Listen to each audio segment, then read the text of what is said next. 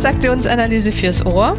Der Podcast von Christine Nierlich und Jörg Bolliger. Herzlich willkommen. In dieser Episode unterhalten wir uns darüber, was Eric Byrne zu den Vorteilen oder Nutzen von Spielen gesagt hat. Herzlich willkommen zur Episode 137. Ja, willkommen zu einer weiteren Episode zum Thema Spiele.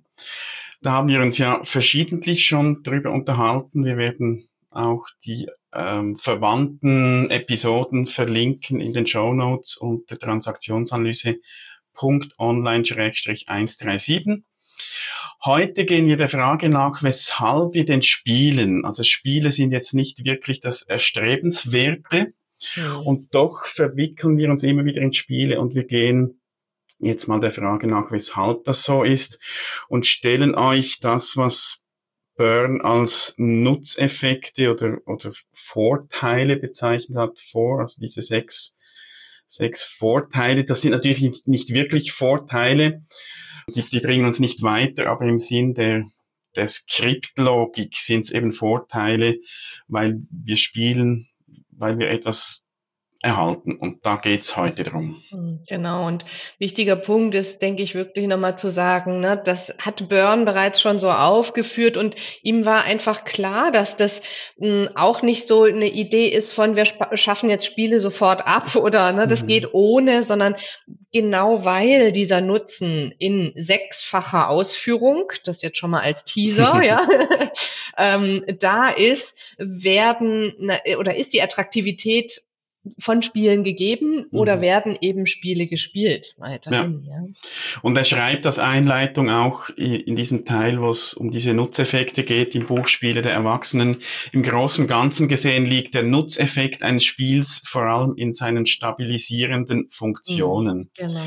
Also wir spielen, um auch eine gewisse Stabilität zu erlangen und darum gelingt es auch nicht einfach die Spiele wegzukippen, sagen wir spielen überhaupt nicht mehr, weil dann würde irgendwo etwas fehlen. Und unsere Idee ist, wenn wir euch jetzt dann die sechs Nutzen vorstellen, dass du da auch mal überlegen kannst, wie kann ich denn die, die Bedürfnisse, die dahinter stecken, wie kann ich die auf andere Art stillen, auf konstruktive Art und dann werden wir automatisch wahrscheinlich weniger auf Spiele angewiesen sein, je besser es gelingt, mhm. das dann auch zu zu stillen, so diese Bedürfnisse, die dahinter liegen. Genau, das ist eigentlich schon die Idee der Lösung. Ne? Also weg von, weshalb spielen wir oder eben hin zu, wie können wir denn das anders stillen? Ja.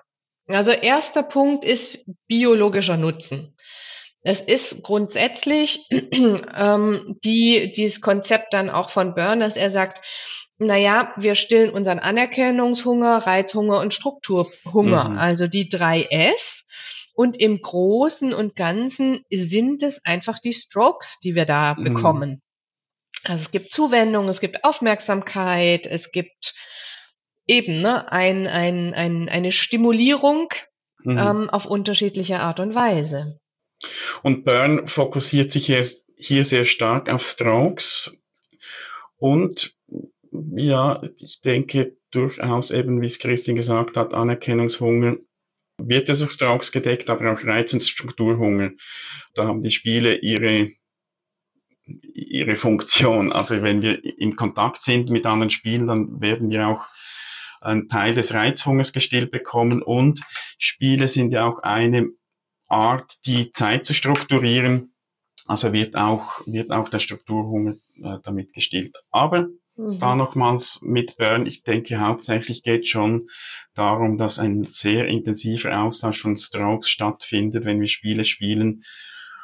Und da jetzt auch eben die Überlegung, wie gelingt es dir Strokes auf, sag mal, bessere Art dir äh, zuzuführen oder zu, zu holen? Mhm. Wo gibt's, mhm. wo gibt's spielfreie Arten, Strokes zu erhalten? Und wenn du da für eine gute Stroke-Versorgung sorgst bei dir und bei anderen in deinem Umfeld, dann werden wahrscheinlich wenige Spiele gespielt werden. Mhm. Oder eben rechtzeitig, ne? Wahrnimmst, dass das ähm, weniger wird in deinem Haushalt, Stroke-Haushalt, dass, dass, dass wir uns da rechtzeitig drum kümmern. Ja. Ja, zweitens.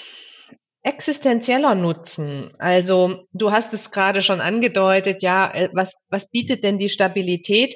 Die Stabilität bietet, dass ich Grundpositionen, Skriptüberzeugungen, Lieblingsgefühle in einer gewissen Stabilität halten kann, behalten kann. Und das ist so dieser existenzielle Nutzen, den Byrne mhm. hier benennt. Also ich bleibe bei dem, was ich kenne. Ich bestätige mir das, was ich kenne, was ich über Jahre, Jahrzehnte gesehen, erlebt habe, äh, rausgefiltert habe. Und damit ist das der existenzielle Nutzen. Mhm. Da wird es natürlich jetzt umso schwieriger zu sagen, wie kann ich das ändern? Ja, aber liebe Zuhörerinnen, liebe Zuhörer, ihr seid ja auf dem Weg sicherlich, das immer wieder zu ändern und dann wisst ihr auch, inwiefern eine Plus-Plus-Haltung ebenfalls gut tut, inwiefern sich allein deutlich zu machen, ah, das war jetzt eher eine Skriptüberzeugung, also das auch allein ins Bewusstsein zu heben, dass das schon eine Veränderung mhm. bewirkt. Ja. Und hier sind wir tatsächlich so in den Tiefen des, des, der Skript-Thematik auch und darum eben auch so diese existenzielle Nutzen. Das Skript oder die Entstehung unserer Skriptüberzeugung, die war ja wirklich überlebenswichtig damals als Kind.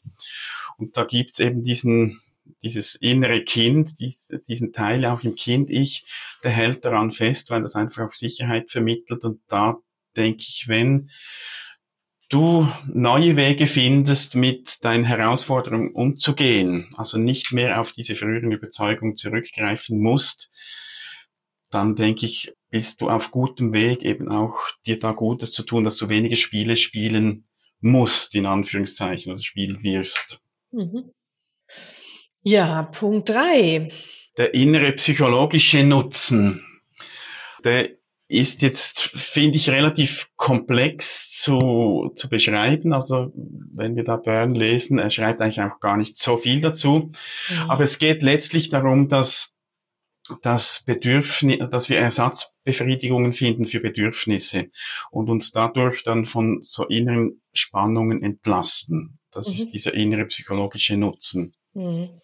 Also ne, ich, ich finde, wir haben es gerade gesagt, bei dem Stroke-Haushalt auch, also ist es sowas wie, was passiert mir denn, wenn ich Hunger habe, ja? Bin ich dann vielleicht ärgerlich oder ungehalten mit anderen Menschen? Mhm. Wäre für mich so ein Beispiel. Das heißt, ja. hier geht es wirklich darum, immer wieder auch eine Aufmerksamkeit für sich zu haben, eine Aufmerksamkeit für die eigenen Bedürfnisse zu haben, um ne, nicht dann in äh, Spiele als Ersatzbefriedigung zu kommen. Mhm sondern eher in, in, in dieses zu kommen, wie gut kenne ich mich? Ich bleibe jetzt mal bei diesem Beispiel. Wie gut kenne ich mich? Wann geht mein Blutzuckerspiegel runter? Oder wann brauche ich was zu, zu trinken? Mhm. Ja? Also solche, solche Dinge oder auch andersrum, ne, um, um mal euer Buch zum Beispiel auch aufzugreifen. Wann ist es mir zu viel? Mhm. Ja, wann ist es mir ein zu viel an Menschen? Ja, weil eine Hochsensitivität besteht zum mhm. Beispiel. Mhm. Und ich denke, da kann man wirklich jedes Bedürfnis auch heranziehen, also auch das Bedürfnis nach Intimität beispielsweise, das in uns steckt und vielleicht gelingt es uns aus irgendwelchen Gründen eben nicht, Intimität in, in unsere Beziehungen reinzubringen, dann spielen wir ein Spiel. Und das ist ja sehr nahe dann auch bei der Intimität oder das Beziehungsbedürfnis von Erskine nach Einflussnahme, um ein weiteres Beispiel zu nehmen. Wir möchten Einfluss nehmen, haben keine Gelegenheit oder können das nicht auf gute Art ähm, stillen und dann inszenieren wir ein Machtspiel, um diese, eben diese innere Spannung, die durch das Bedürfnis entsteht, die abzubauen. Das ist die Idee dieses inneren psychologischen Nutzens. Mhm.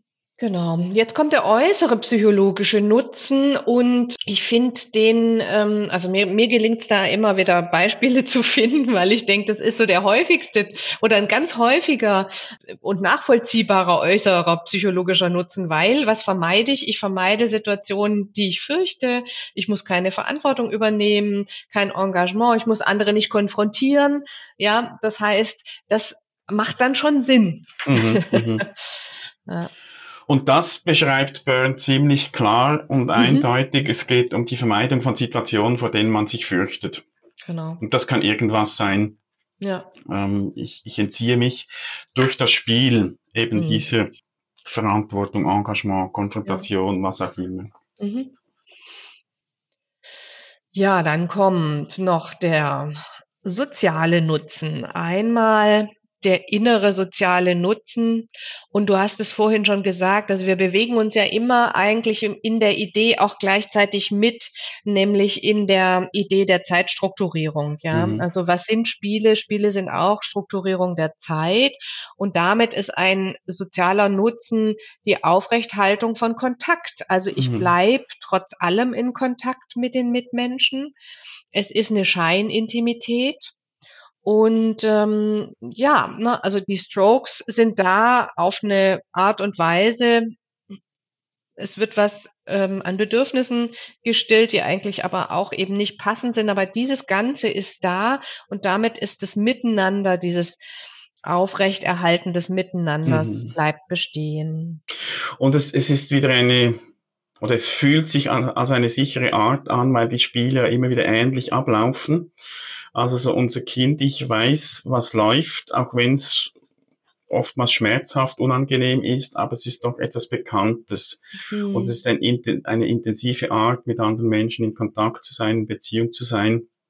Und es ist ja wirklich nahe dran, auch an der Intimität. Also wenn man so diese Darstellungen auch von Zeitstrukturierung im Kopf hat, dann ist, sind die Spiele nahe bei der Intimität. Also es werden sehr intensive Strokes ausgetauscht. Ich bin sehr intensiv in Kontakt mit anderen.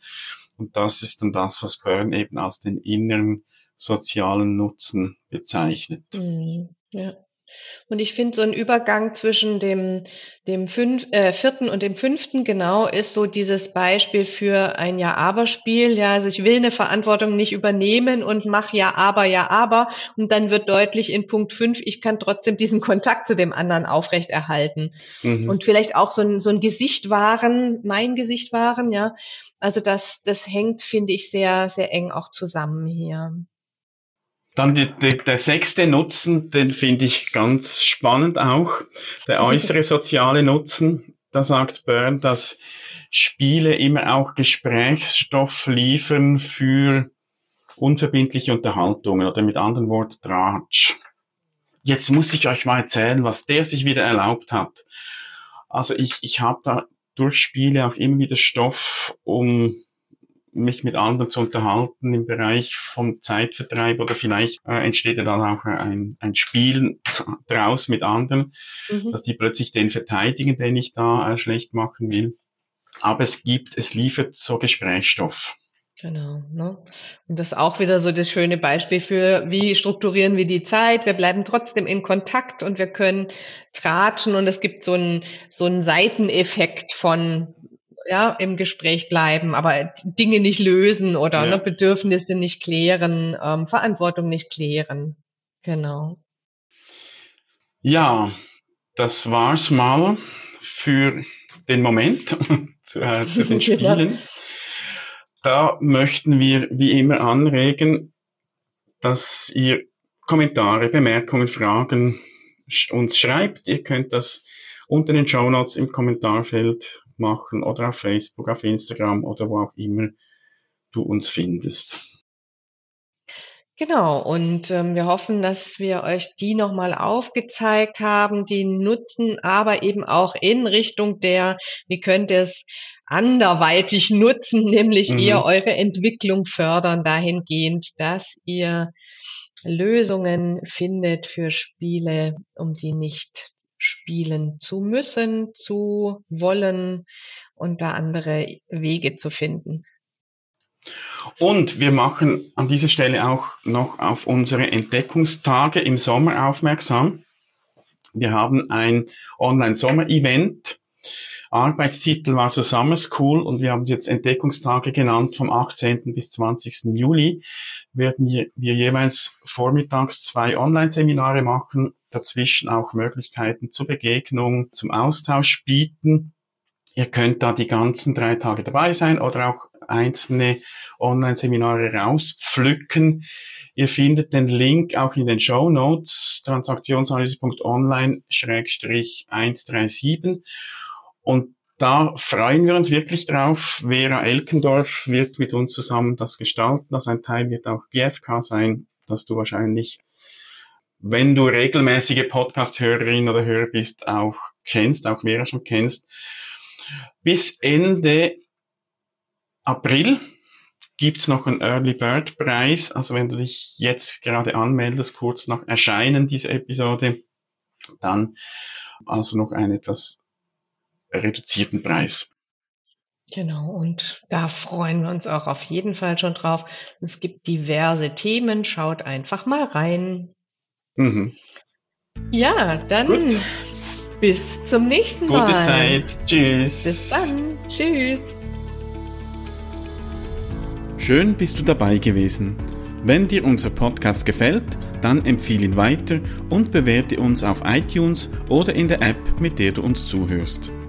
Mehr über und von uns findest du auf transaktionsanalyse.online.